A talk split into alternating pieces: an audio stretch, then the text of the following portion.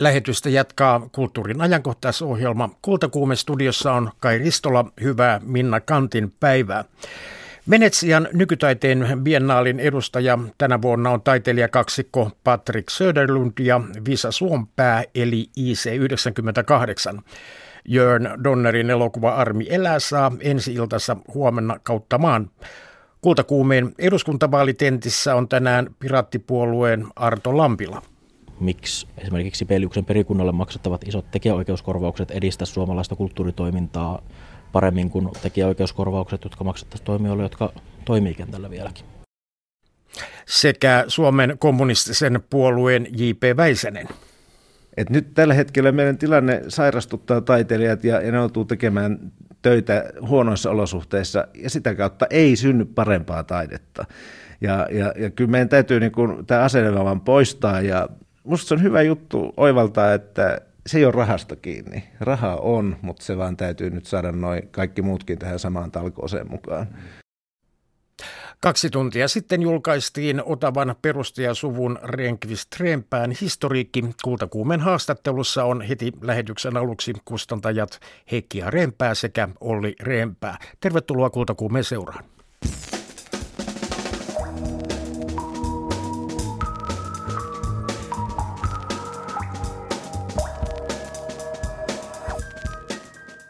Professori Heikki ja Reipää ja vuorineuvos Olli Reipää, hyvää päivää. Hyvää päivää. Hyvää päivää. Hengen paloa ja painettua sanaa on Juhani Salokantelen kirjoittama Renkvist Reempää-suvun tarina kustantajina 200 vuoden ajalta. Kirjan aiheena ovat ihmiset, suvun jäsenet. Se on tarina siitä, miten sivistyssuku rakentuu. Samalla kirja kertoo Suomen historian vaihoista. Ihmisten nimet ovat monille tuttuja tässä teoksessa, mutta heistä tulee ilmi jotain uutta. Se kautta kuva avartuu ja täydentyy. Kävitte äh, pitkiä haastatteluja Juhani Salokanteleen kanssa. Miten nämä keskustelut jäsensivät omaa kuvaanne suvun ja Otavan historiasta? Antia.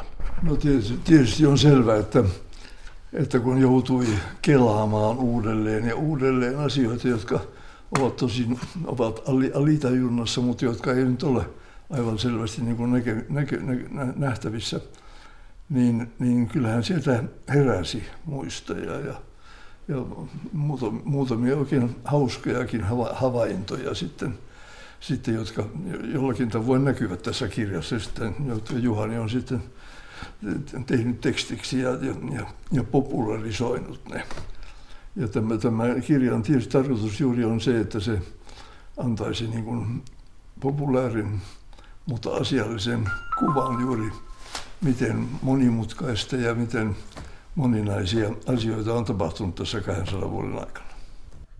Mikä on perheyhtiöiden merkitys tänä päivänä? Siitä on puhuttu viime aikoina ja paljon perheomistus on erikoisesti kustannusalalla erittäin tärkeä. Ja se on tärkeä siksi, että, että kustannustoimintaan sitoutunut perhe toimii vastuullisesti ja siten, että, että tämä kustannustoiminta voi jatkua pitkällä aikavälillä. Se on se pitkän aikavälin menestyksen löytäminen on se keskeinen merkitys. Siitä on puhuttu niin paljon myöskin sen takia, kun nähdään, miten yritykset katoavat ulkomaille.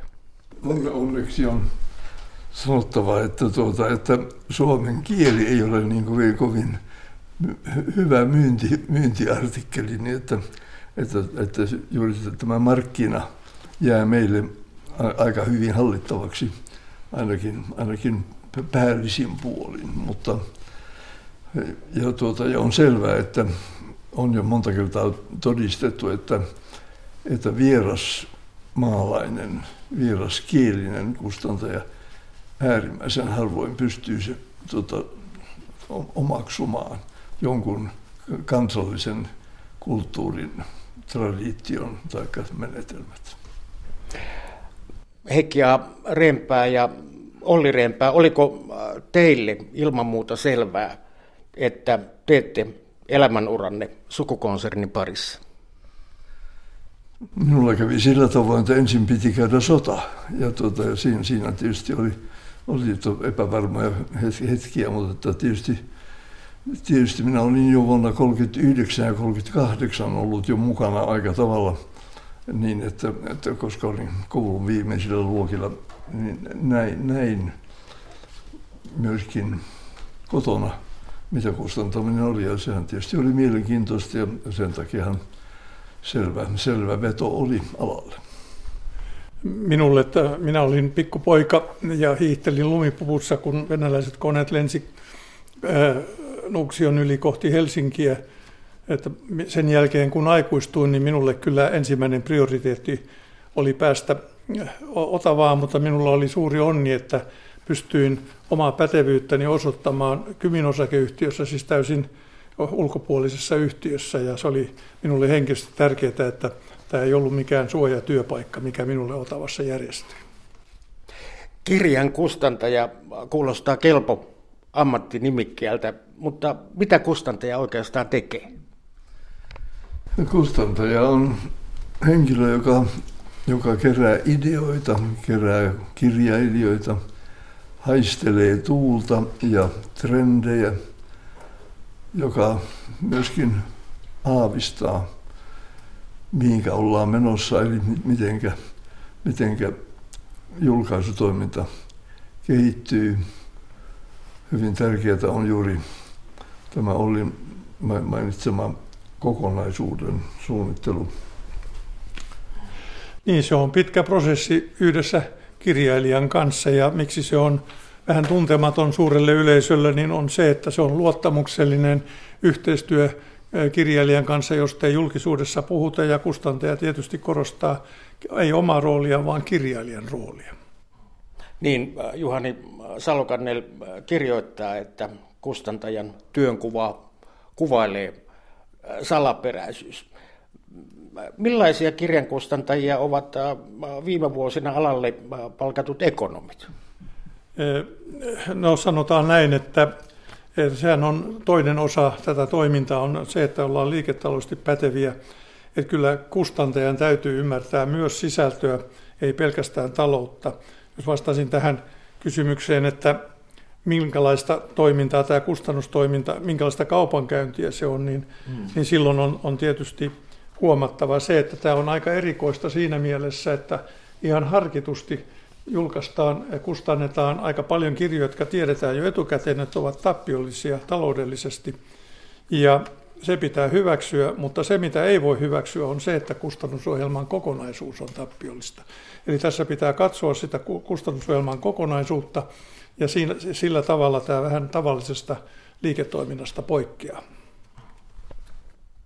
Olli Reenpää, toteatte kirjassa, että yleisen kirjallisuuden kustantaminen ei ole aivan helppoa. Se tuli ilmi jo tuosta, mitä sanoitte.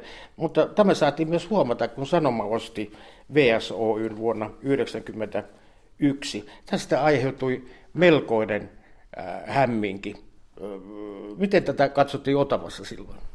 No siis me tuota pelon sekaisin tuntein seurasimme tätä fuusioprosessia Sanomiin.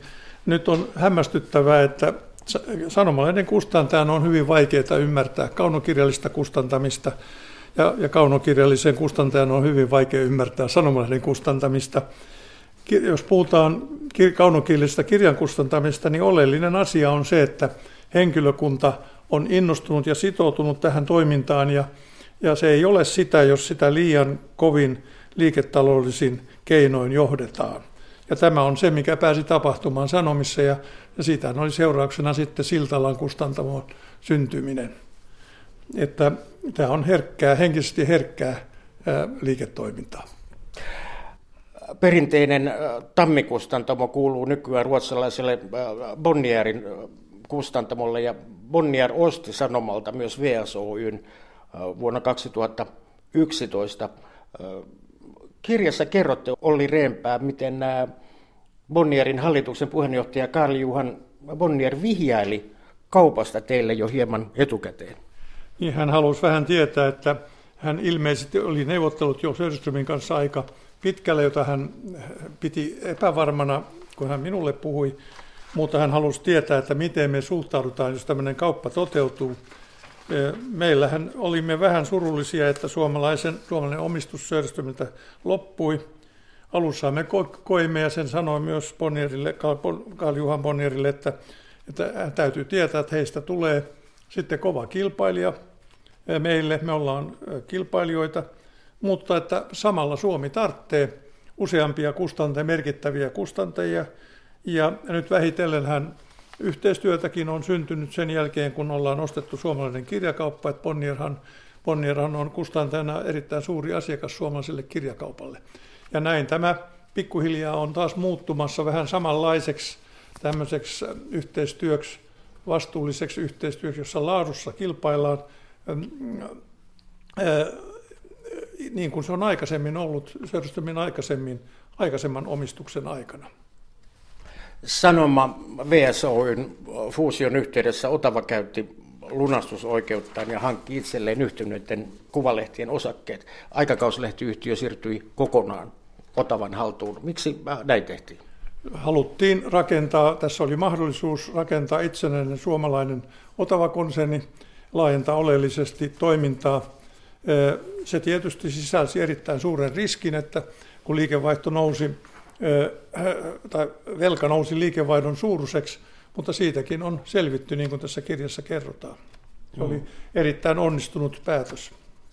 Otava hallitsee nykyään koko kirja-alan arvoketjuna kustantamisen, painamisen ja kirjakaupan, suomalaisen kirjakaupan, maan suurimman kirjakauppaketjun. Kaikki alkoi hyvin pienestä. 200 vuotta sitten kustantajasuvun kantaisa oli Henrik Rehnqvist. Hän oli merkittävä herätysliikkeen perustava. Hänen alkuperäinen nimensä oli Heikki Kukkonen. Mistä johtui nimenmuutos äh, Rehnqvistiksi? No tämä talon, talon ilomantsilaisen talon lahjakas poika ja, ja myöskin uskonnollismielinen poika, niin, niin meni sitten kouluun Turkuun. Ja sitten kun hänestä tuli pappi, niin niin silloin siihen aikaan, tämä oli vielä Ruotsin vallan aikaa 1700-luvun lopulla ja 1800-luvun ensimmäisenä vuosina, silloin muutettiin nimeä ja, ja nimi Rehnqvist on siis puhdas oksa totisessa, totisesta viinipuusta. Ja tota, koska hän oli voimakkaasti uskonnollinen, niin hän sai, sai tämän nimen. Siinä on tämä raamatullinen viitteensä. Hänen kirjallinen tuotantonsa oli laaja, toistakymmentä itse kirjoittamaansa kirjaa, yli 60 suomennosta. Ja hänellä oli kymmeniä kirja-asiamiehiä ympäri Suomea. Mistä hän värväsi heidät? No tietysti juuri tämä, tämä silloin voimakkaasti levi, levin, levin herännäisyysliike, jossa, jossa merkittäviä edustajia oli Gabriel Hedberg ja, ja tuota, Paavo Ruotsalainen, niin – niin se niin kuin tarvitsi juuri ruokaa, se tarvitsi kirjoja, se tarvitsi tämän, tämän kertomuksen toistamista.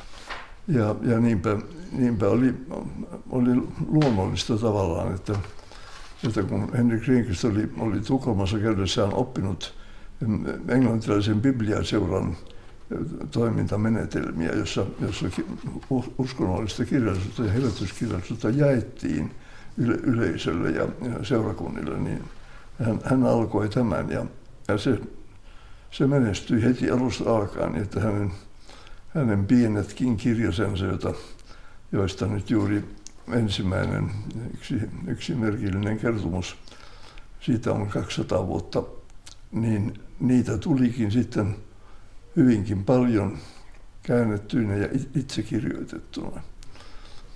Ja, ja oli 1820-luvun loppupuolen, 1830-luvun aikana, niin Suomessa oli olemassa määrätynlainen yleisö ja, ja markkina, joka tarvitsi tällaisia kirjoja. Ja, ja hän tuli, tuli juuri siihen oikeaan hetkeen. Ja nämä kirja-asian miehet olivat entisiä vankeja?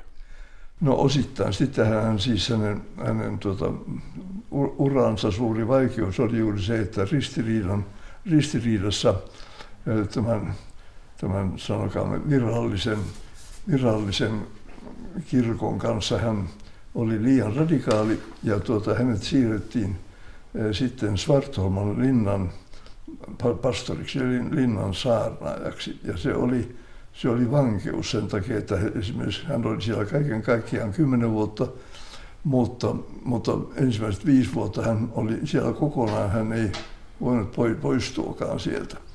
Ja niinpä, niinpä hän käytti sitten lomilla käviä, käviä, käviä, vanginvartioita ja, ja vankeja. Ja sitten jopa hän perusti Svartholman linnaan pienen kirjan sitomon, jossa nämä vangit sitoivat sitten hänen kirjojaan, joita he sitten kuljettivat matkoillaan ympäri Suomea.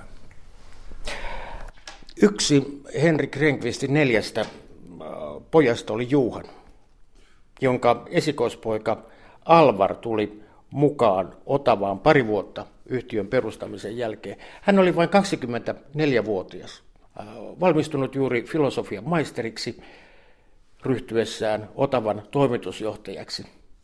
Ja äh, lisäoppi markkinoinnissa ja rahoituksessa hankittiin, kun Renkvist perusti akateemisen kirjakaupan Jöstä Brandersin kanssa ja meni välillä kuudeksi vuodeksi johtokunnan jäseneksi kansallisosakepankkiin. Tarvittiin siis kustantamo, joka julkaisisi äh, suomenkielistä äh, kirjallisuutta, koska oli syntymässä suomenkielinen sivistyneistä. Eikö ollut melkoinen riskinotto? Mistä saataisiin suomenkielinen yleisöpohja, ne lukijat? No, tämä, tämä sattui juuri, tämä Otavan perustaminen sattui juuri 1890-luvun alkuun, jolloin juuri tämä voimakas nuorsuomalainen liike – kulttuuriliike ja poliittinen liike oli, oli leviämässä Su- Suomen, suomalaiseen nuorisoon ennen kaikkea. Ja, ja tällä tavoin aika monella rintamalla ikään kuin lähdettiin liikkeelle. Lähdettiin myös, pankkejakin perustettiin ja kaikkea, mutta, mutta, mutta myöskin juuri kirjoittaminen, taiteellinen kirjoittaminen ja, ja hyvä suomen kielen käyttö oli jo siinä vaiheessa – tärkeää. Ja tämän, tämän seurauksena sitten syntyi kirjoja ja tämän seurauksena syntyi sitten kustantajia. Ja, ja, ja todellakin niin Otavankin alussa ensimmäisenä vuosina oli ruotsinkielisiä kirjoja aika tavalla tuota, liikkeen, liikkeen ohjelmassa. Ja, ja, ja tuota, näin ollen siihen aikaan Helsingissä oli tuota, ruotsin kielen käyttö täysin normaalia, se suorastaan melkein enemmistö. Mutta se minä vaan tiedän, että, että juuri nämä nuoret miehet, joita siis oli tässä piirissä, oli esimerkiksi Juhani Aho ja tuota, Renkvist, sitten oli tämä Brander, sitten oli, eh, sitten oli Kasimir Leino, sitten oli Erkon veljekset ja niin edespäin. Heidän keskinäinen puheenkielensä oli suomi tietysti. Ja, ja tuota, vaikkakin keskustelussa ehkä silloin tällöin vähän heiteltiin ruotsin kieltä, niin, niin se oli ikään kuin aivan, aivan luonnollista, että, että kieli, ei ollut, kieli ei ollut mikään tarkoitus, vaan se oli vaan väline. Olli ja äh, Heikki ja Reenpää, millaisena muistatte isoisänne Alvar Renkvistin? Niin minä olin siis tuota, minä olin koulun viimeisillä luokilla tuota, 30-luvulla ja, ja me, meidän luokkamme sattui olemaan poliittisesti ja, ja, tuota, ja henkisestikin hyvin, hyvin vilkas ja yrittelijäs. Ja meillä onneksi oli, oli tuota rehtorina tohtori tuota, A.A. Koskenjaakko, joka, joka innosti poikia myöskin poliittiseen ajatteluun ja poliittiseen toimintaan. Ja samalla, kun minun isoisäni jonka kanssa asuimme samassa talossa, minä seurustin hänen kanssaan melkein joka päivä, niin tuota, rupesi kiinnittämään minun huomiota ja, ja, tuota, ja, ja ei pakottamaan, vaan, vaan kehottamaan nyt lukemaan kaikenlaisia kirjoja. Ja sitten se, että minä näin, kuinka hän kuljetti korehtuureja kotiin, ja, tuota, ja niitä, niitä korjailtiin, ja tuota, hän käski minunkin sitten lukea kaikenlaisia tällaisia kirjoja niin tästä syntyi tämmöinen atmosfääri, josta sitten, sitten juuri kirjan tekeminen, kirjan lukeminen, kirjan käyttäminen ja kirjan kustantaminen sitten luontuu ihan, ihan luonnollisesti. Olli Reikvist, te olitte pieni poika. Minä olin pikkupoika silloin ja muistan hänet semmoisena ystävällisenä, mutta aika vakavamielisenä vanhempana herrana, että, että, että en saanut häneen oikein mitään tämmöistä henkilökohtaista.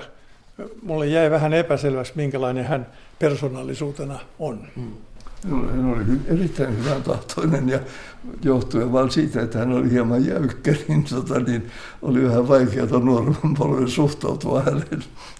Mutta minun, minulla hän suhtautui jo aivan, aivan, aivan päättäväisesti sillä hetkellä, kun, kun talvisota alkoi ja, tuota, ja, ja koulu oli lopetettu juuri ja tuota, minä tulin tänne Otavaan, jossa juuri pakattiin tuota, perheitä tuota, pois kaupungista, niin silloin isoiseni sanoi, että kuule Heikki, että tuota, kun nyt nuo kaikki sinun isäsi ja nämä minun poikani kaikki ovat tuolla sodassa, niin eiköhän me otettaisi nyt tämä otava hoito, hoito, hoito, hoito.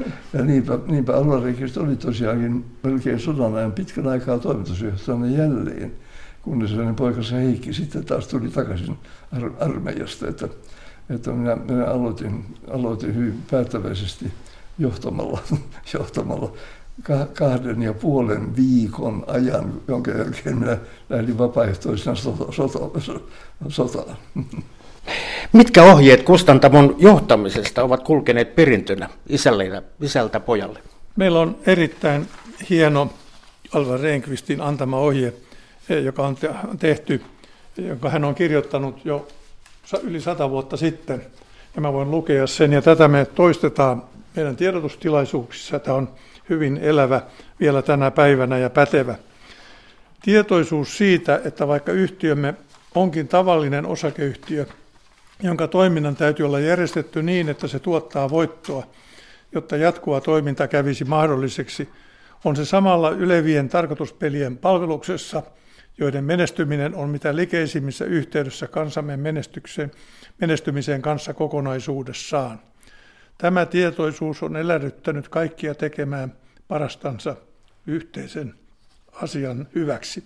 Ja tämän Alvar Rehnqvist on puhunut Otavan 25-vuotisjuhlassa 1915, sata vuotta sitten.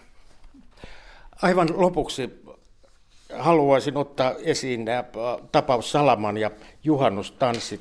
60-luvun puolivälissä Hannu Salama sai syytteen ja tuomion Jumalan pilkasta romaanista Juhannustanssit. Hän oli siis Otaven kirjailija. Pitääkö paikkaansa, että syytteeseen ja tuomiolle joutui tuolloin väärä mies ja kirja? Tämä kyllä on, on tätä, tätä mytologiaa, joka liittyy näihin asioihin, joita on sitten juuri myöhemmin toistuvasti ja toistuvasti tuota, tutkittu ja ikään kuin tutkittu. Että kyllä tosiasia tietysti oli, että että, että juhannustanssit oli se kirja, jonka, jonka, tuota, jonka Margit Boris Sundmanin avustajat olivat tuoneet hänelle. Hän oli sen lukenut, hän joutui kauhun valtaan, koska hän oli tottumaton lukemaan uudempaa suomalaista kaunokirjallisuutta. Ja, tuota, ja hän sitten vähitellen pakotti sekä eduskunnan reagoimaan, että sitten sai, sai sitten arkkipiispa Simojoen toimintaan. Minä kävin monta henkilökohtaista keskustelua Margit Boris Urmanin kanssa ja samoin, samoin tietysti myöskin näiden, näiden piispojen kanssa. Siinä entinen arkkipiispo Salomies oli taas sen voimakkaasti puolustamassa salamaa ja puolustamassa tätä sananvapautta ja, ja, ja, ja liberaalista näkemystä. Mutta, mutta se, tämä tapahtuma kokonaisuudessaan oli ikään kuin loppuvaihe siihen hyökyyn, joka tapahtui jo 40-luvulla, jolloin uusi käsitys suomalaisesta kirjallisuutta alkoi voittaa alaa. Ja se 50-luvulla ja 60-luvulla sitten alkoi nousta johtavaksi, mutta sitten se viimeiseksi se ikään kuin tähän vastustukseen, tähän oikeudenkäyntiin pysähtyi, vaikkakin se sitten loppujen lopuksi juuri muut, aiheutti sen, että laki ja näkemys muuttui, mutta siihen meni aikaa. Eli, jo kyllä, äh, kyllä vain. Eli nyt tuli todistetuksi, että, että äh, tuomiolla olikin oikea mies siinä mielessä ja oikea kirja, eikä suinkaan Timo K. Mukka ja Maa on syntinen laulu, kuten, kuten on väitetty. Hekkiä Reempää ja Olli Reempää, kiitos haastattelusta. Niin, tuo Jumalanpilkka, syyte ja oikeudenkäynti tuntuu olevan päättymätön tarina. Timo K. Mukasta väitöskirjansa tehneen tutkijan Toni Lahtisen mukaan Jumalanpilkasta syytetyn penkillä olisikin pitänyt olla Mukka eikä Salama. Romaanillaan Maa on syntinen laulu. Raastuvan oikeudessa Salaman rinnalla syytettynä tässä farsissa oli virkansa puolesta otavan toimitusjohtaja Kari Reempää. Olli Reempään isä. Juhani Salokanteleen kirjoittama Reenkist Reempään historiikki hengen paloa ja painettua sana on välillä lähes hiuksia nostattavaa kerrontaa perheen menestyksistä ja menetyksistä, nurkanvaltausyrityksistä, kirjailijoista ja konsernin johtajista sekä lehden kustantamisesta, jonka kärkituoti on edelleen 1916 perustettu Suomen Kuvalehti. Etenkin VSOYn ja Otavan välinen herrasmies hengessä käyty miekkailu vetää mukaansa kuin paras dekkari. Hämmentävää on ollut Reenpäiden panos suomalaisen kulttuurielämän eri alueilla Suomen kulttuurirahastosta Ateneumiin, Eino Leinon seuraan sekä Mukkulan kirjailijakokouksen vaiheisiin. Kirja siis julkaistiin tänään.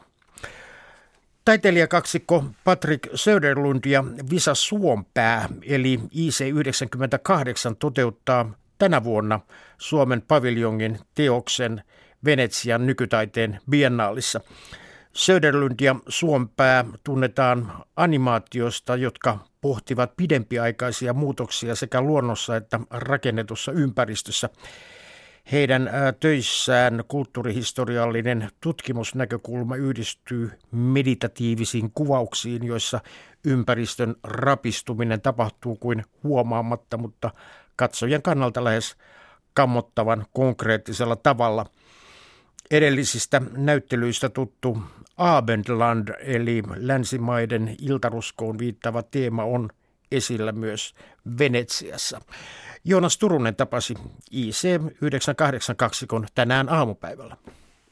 Venetsia on erikoistapaus siinä mielessä, että me ei ainoastaan tehdä animaatiota, vaan siihen liittyy olennaisesti siihen teokseen myös niin kuin materiaalinen installaatiotaso, mikä korostaa paikkasidonnaisuutta ja avaa sitä niin kuin sinne Venetsian suuntaan enemmän. Myöhemmin, kun sitä mahdollisesti näytetään sitä samaa animaatio erikseen, niin silloin se näyttäytyy hieman eri valossa tietenkin. Mutta Venetsiaan tehdään ennen kaikkea kokonaisuutta, jos yhdistyy monta mediaa.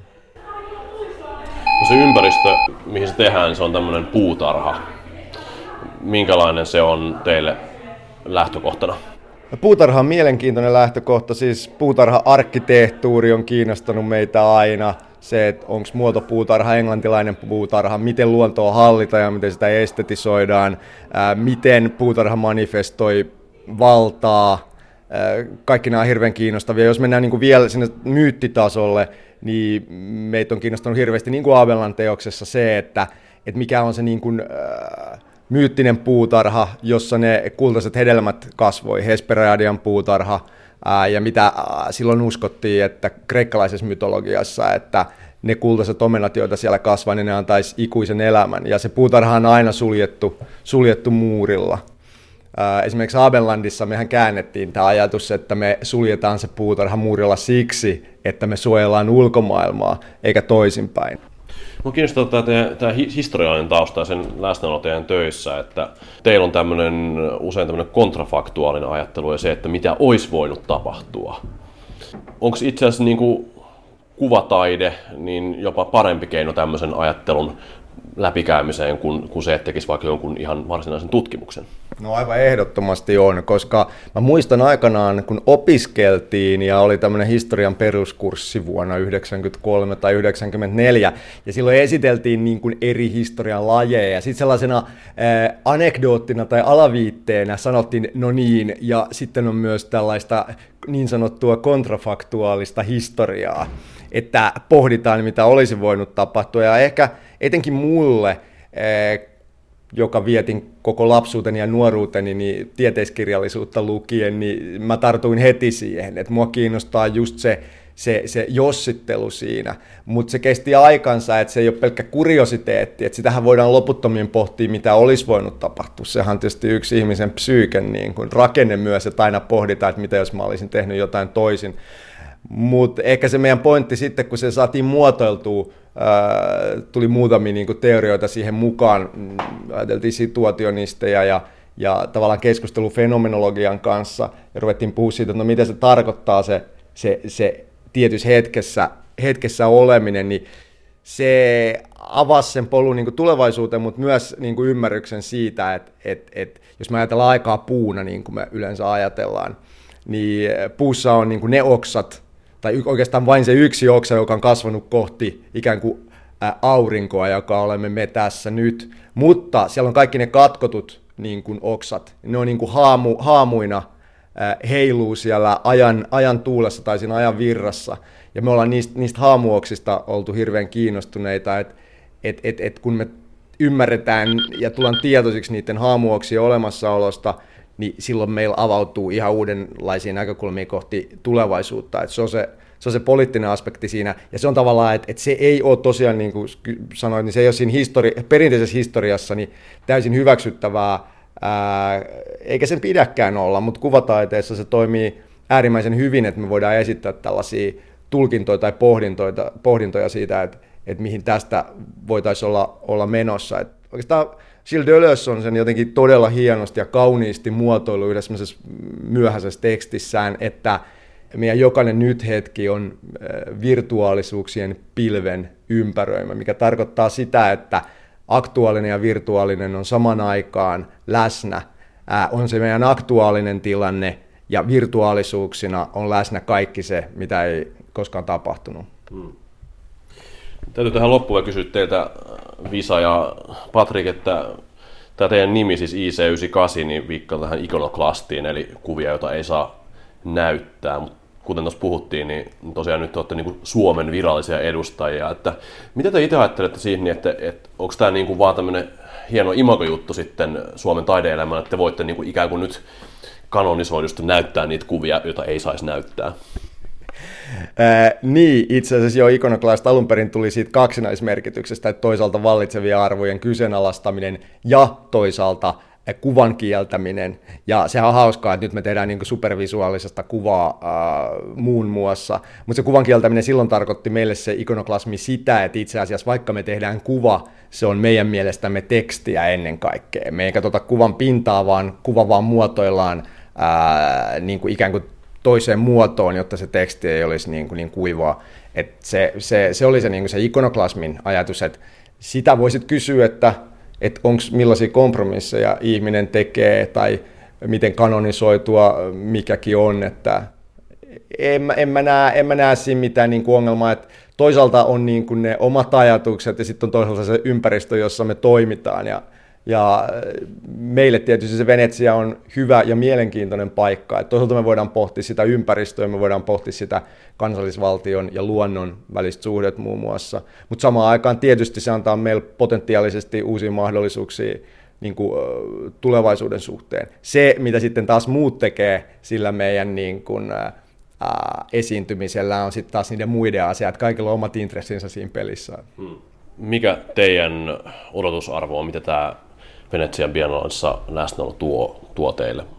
No kyllähän se, sitä voi ajatella, kun se on tämmöinen iso kansainvälinen näköalapaikka, niin, niin, ja missä on se eurooppalainen ja tämmöinen länsimainen taidemaailma kerääntyy sinne oikein koko porukalla, niin, niin kyllä se, se tota, kyllä tietysti toivotaan, että, että se, se antaa meille niitä uusia mahdollisuuksia tehdä tätä meidän työtä työ on meille tärkeää. Patrik Söderlund ja Viisa Suomea, kiitos haastattelusta. Kiitos paljon. Joo, kiitos. Joonas Turunen tapasi IC98 kun tänään aamupäivällä. He edustavat siis Suomea Venetsian nykytaiden biennaalissa. IC98 oli ehdolla myöskin Ars Fennica-palkintoon vuonna 2013. Ja jos se, että heidän taidettaan luonnehditaan käsitetaiteeksi tai heidän juttunsa kuulostavat hieman vaikealta, niin ei suinkaan. He nimittäin voittivat lopulta Ars Fennikan yleisöäänestyksen. Jörn Donnerin ohjaama elokuva Armi elää saa ensi-iltansa huomenna perjantaina. Toimittaja Jukka Kuosmanen kävi katsomassa Marimekon perustajasta Armi Ratiasta kertovan elokuvan ja tapasi tekijöitä. Armi Ratia oli tunnettu liiketoimintansa lisäksi muun muassa hulppeista juhlistaan, eikä toimittajakaan osannut olla utelematta niistä. Näyttelijä Minna Haapkylän ja kirjailija, ohjaaja Jörn Donnerin kanssa nyt myös Kultakuume pääsee kurkistamaan Armi Ratian juhliin. Jos juodaan ja ryypätään, nehän on samanlaisia ryhmiä, juhlia missä tahansa. Ei siinä mitään erikoista. No mä oon ihan varma siitä, että tuommoisia juhlia, mä haluaisin olla tuommoisessa juhlissa, missä joku järjestäisi tollaset, jos tuntuu olevan sellainen karnevaalitunnelma. Että kyllähän nykyäänkin juodaan, joo, mutta kaikkialla on, se on niinku tavallaan semmoista, jossain määrin, no mä en nyt sano sivistyneempää, kuulostaisi, että se olisi ollut niinku epäsivistynyttä silloin, mitä mä en ollenkaan tarkoita. Siellähän on niinku nimenomaan erittäinkin sivistyneitä ja kulttuurille ihmisiä, mutta jollain tavalla se ilmaisu on niinku vapaampaa. Ihmiset ei pelkää niin paljon siitä, mitä puhutaan jälkeenpäin tai mitä tapahtuu, että tavallaan semmoinen niinku kännissä sekoilu on, olisi ollut silloin niin kuin hyväksyttävämpää. Että saa olla hurja ja tehdä mitä vaan, tanssia pöydällä, tehdä tuommoisia sademetsätansseja. Jos mä pitäisin nyt juhlat ja järjestäisin tuommoisia sademetsätansseja, se olisi niin kuin vaivaannuttavinta kaikille. Mutta jotenkin se Armin kohdalla ei ollut sitä, että se niin kuin pystyi säilyttämään – sen ihmisten kunnioituksen ja ihailun, vaikka se teki mitä tahansa, vaikka se oli kenen kanssa tahansa, vietti öitä Kekkosen kanssa mistään, kaikki tiesi sen ja se niin kuin silti pystyi olemaan yritysjohtaja. No mä ehkä nimenomaan, ehkä se on semmoinen, että minä näyttelijänä voisinkin pitää tuommoisia juhlia, jos mä olisin tuommoinen persona, ihme ekstroverttejä, jotain naamiaisia, linnunlaulun tota, takapihalla, mutta jos joku yritysjohtaja, niin kuin kuka tahansa, eihän se ole niin mahot, että olisi tuommoinen persoona, joka olisi tavallaan niin koominenkin yhtä aikaa. No tuota, tähän ehkä olisi syytä lisätä, että e, minähän kävin tuon käsikirjoittaja Karoliina Lindgrenin kanssa tuolla Bökkarsissa katsomassa sitä paikkaa, paikkaa saadaksemme inspiraatiota, mutta sitä ei kyllä saatu, koska se oli perin juuri muutettu. E, mutta siis se, ne oli kyllä lähinnä, jos puhutaan juhlimisesta, ne oli nämä Bökkaasin juhlat. Siellä oli tämä varsinainen rakennus ja sitten navetta, jonne mahtui syömään, juomaan ja sitten äh, rantasauna. Et siellä oli näitä erilaisia kohteita, pisteitä ja vielä karjalainen äh, rakennus, joka oli tuotu jostain Karjalan. Ja tuota, nämä, näissä juhlissa niin ihmiset hajaantui, kun niitä oli paljon eri paikkoin ja, ja tapahtuu kaikenlaista, että jos mä joskus rupeaisin, herra paratkoon, en sitä tee, kertomaan niitä todellisia tarinoita sieltä juurolehdille tai vastaavaa, niin siinä olisi kyllä aika hämmästyttäviä juttuja.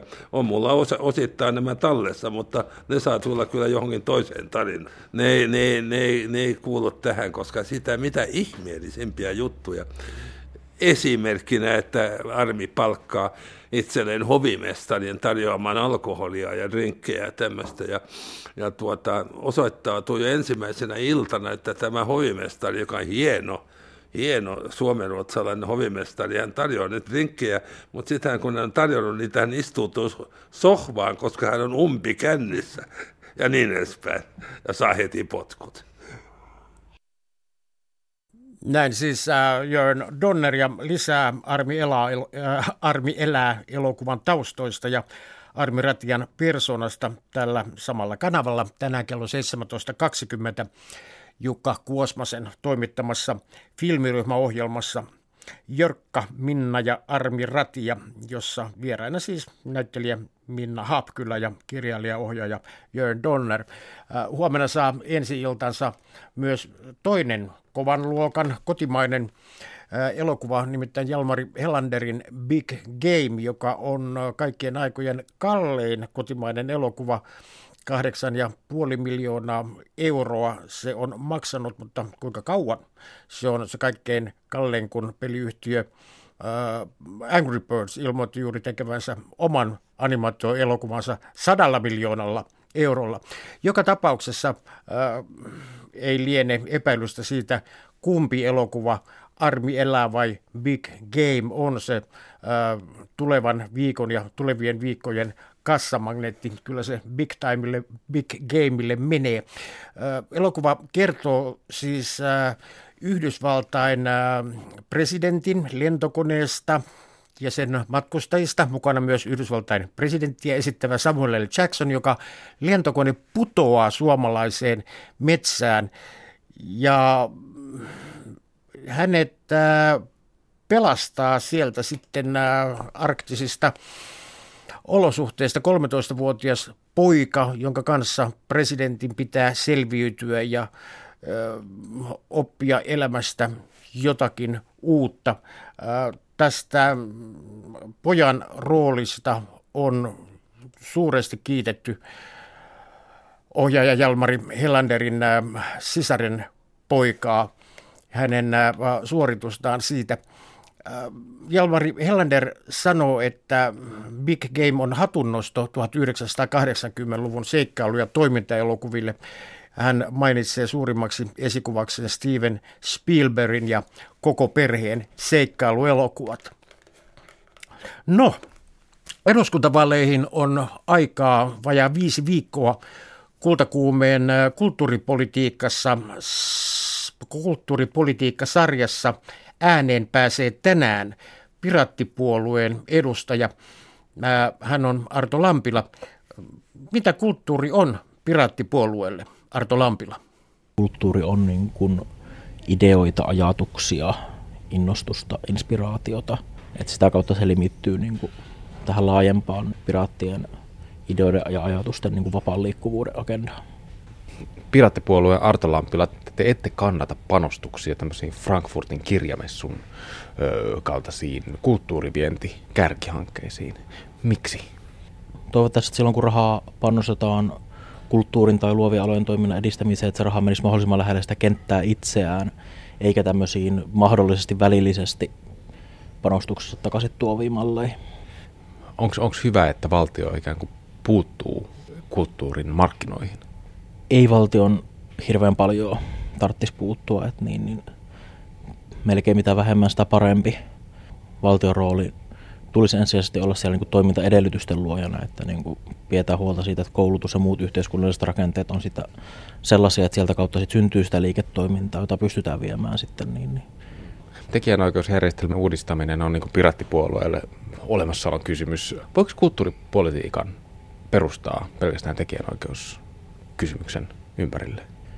Kyllä se voi olla selkeänä johtotähtenä, koska se millainen meidän tekijäoikeusjärjestelmä on, niin heijastelee todella paljon siihen esimerkiksi minkälaista liiketoimintaa alalle syntyy, millaisia toimintaedellytyksiä sillä alalla on.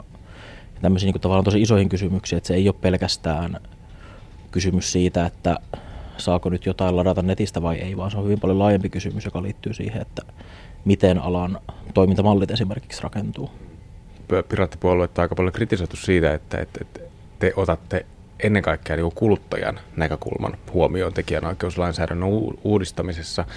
Mikä, mikä on niin tekijän rooli tekijänoikeusjärjestelmässä teidän mielestä? Suomenkielisessä termissä tekijähän on siinä hyvin keskiössä. Ja voi hyvin ollakin, ei siinä mitään.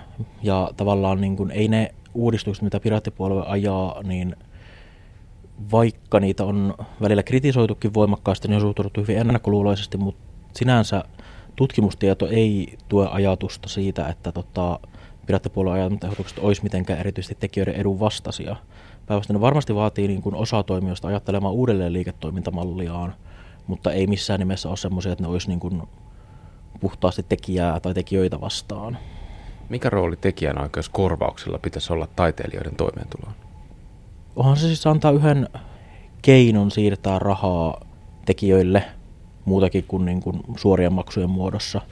Mutta nimenomaan sen takia, että kun kyseessä on tämmöinen epäsuora mekanismi, niin pitää olla hyvin tarkka, että se toimii tarkoituksenmukaisesti niin, että ne korvaukset menee semmoiseen suuntaan, että ne myös niin kuin tekijäoikeusjärjestelmän alkuperäisen tarkoitusten mukaisesti kannustaa tekemään lisää sisältöä, eikä jumiuta sitä kenttää. Et monissa osissa tekijäoikeuskorvauksissa esimerkiksi se kohdentaminen siihen, että niin kun tilanteessa X käytetty sisältö, niin siitä maksettavat korvaukset oikeasti valuisi sille sisällön tekijälle, niin on vähintäänkin kyseenalaista, että toimiiko se tarkoituksenmukaisella tavalla tällä hetkellä. Arto Lampila, minkä takia eri taiteenlajit on niin epätasa-arvoisessa asemassa, mitä tulee just tekijäoikeuskorvauksiin määrään heidän toimeentulosta? Tekijäoikeuskeskustelu on keskittynyt sellaisille aloille, missä on helpommin rahastettavia tekijäoikeuksia. Niin kuin tavallaan, jos seuraa julkista keskustelua, niin elokuvista, musiikista, kirjallisuudestakin nyt niin kuin e-kirjojen myötä niin keskustellaan tekijäoikeuksista aika paljonkin, mutta sitten taas esimerkiksi just kuvataiteesta ja vastaavista, niin, ei, niin kuin, siis julkinen keskustelu on todella olematonta. Just sen takia, että ne tekijäoikeudet ei vastaavalla tavalla ole niin, niin iso yleisön markkinoilla niin nopeasti rahastettavia. Hmm. Tekijäoikeuskeskustelussahan siis osapuolethan ei ole kuluttajat ja tuottajat, vaan siellä on vahvoja sekä etujärjestöjä että myös sitten niin, niin yrityksiä, jotka siihen osallistuu.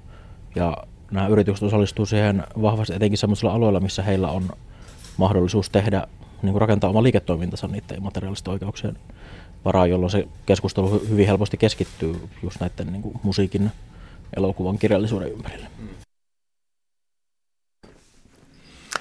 Näin sanoi äh, Pirattipuolueen Arto Lampila ja toisin kuin äh, lähetyksen alussa totesin, niin tänään emme kuule äh, Suomen kommunistisen puolueen kulttuuripoliittisia linjauksia, sillä revisionistiset henget ovat murskanneet käyttöjärjestelmämme.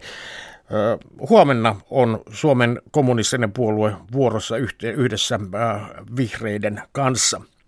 Ja huomisessa kultakuumessa ää, väitetään, että Suomessa kuvataiteen tuottaminen on lapsen kengissä. Mistä kuvataiteelle löydettäisiin ammattilaistuottajat ja miten kuvataiteen tuottaminen toimii ulkomailla? Aiheesta keskustelemassa Finnish Art Agencyn tuottaja Laura Könikkä sekä kuvataiteilija ja ohjaaja Marita Liulia. Ja Järvenpää talossa puolestaan saa kantaesityksessä kamariooppera Aino Sibeliuksesta. Yksi siemen, yksi suru. Keskustelu Aino Sibeliuksen kanssa Kultakuume tapasi operan tekijöitä ja näin nostetaan myöskin äh, esiin tällä teoksella äh, nainen mestarin takana näin Sibeliuksen juhlavuonna. Nyt Kultakuumeesta kuulemiin.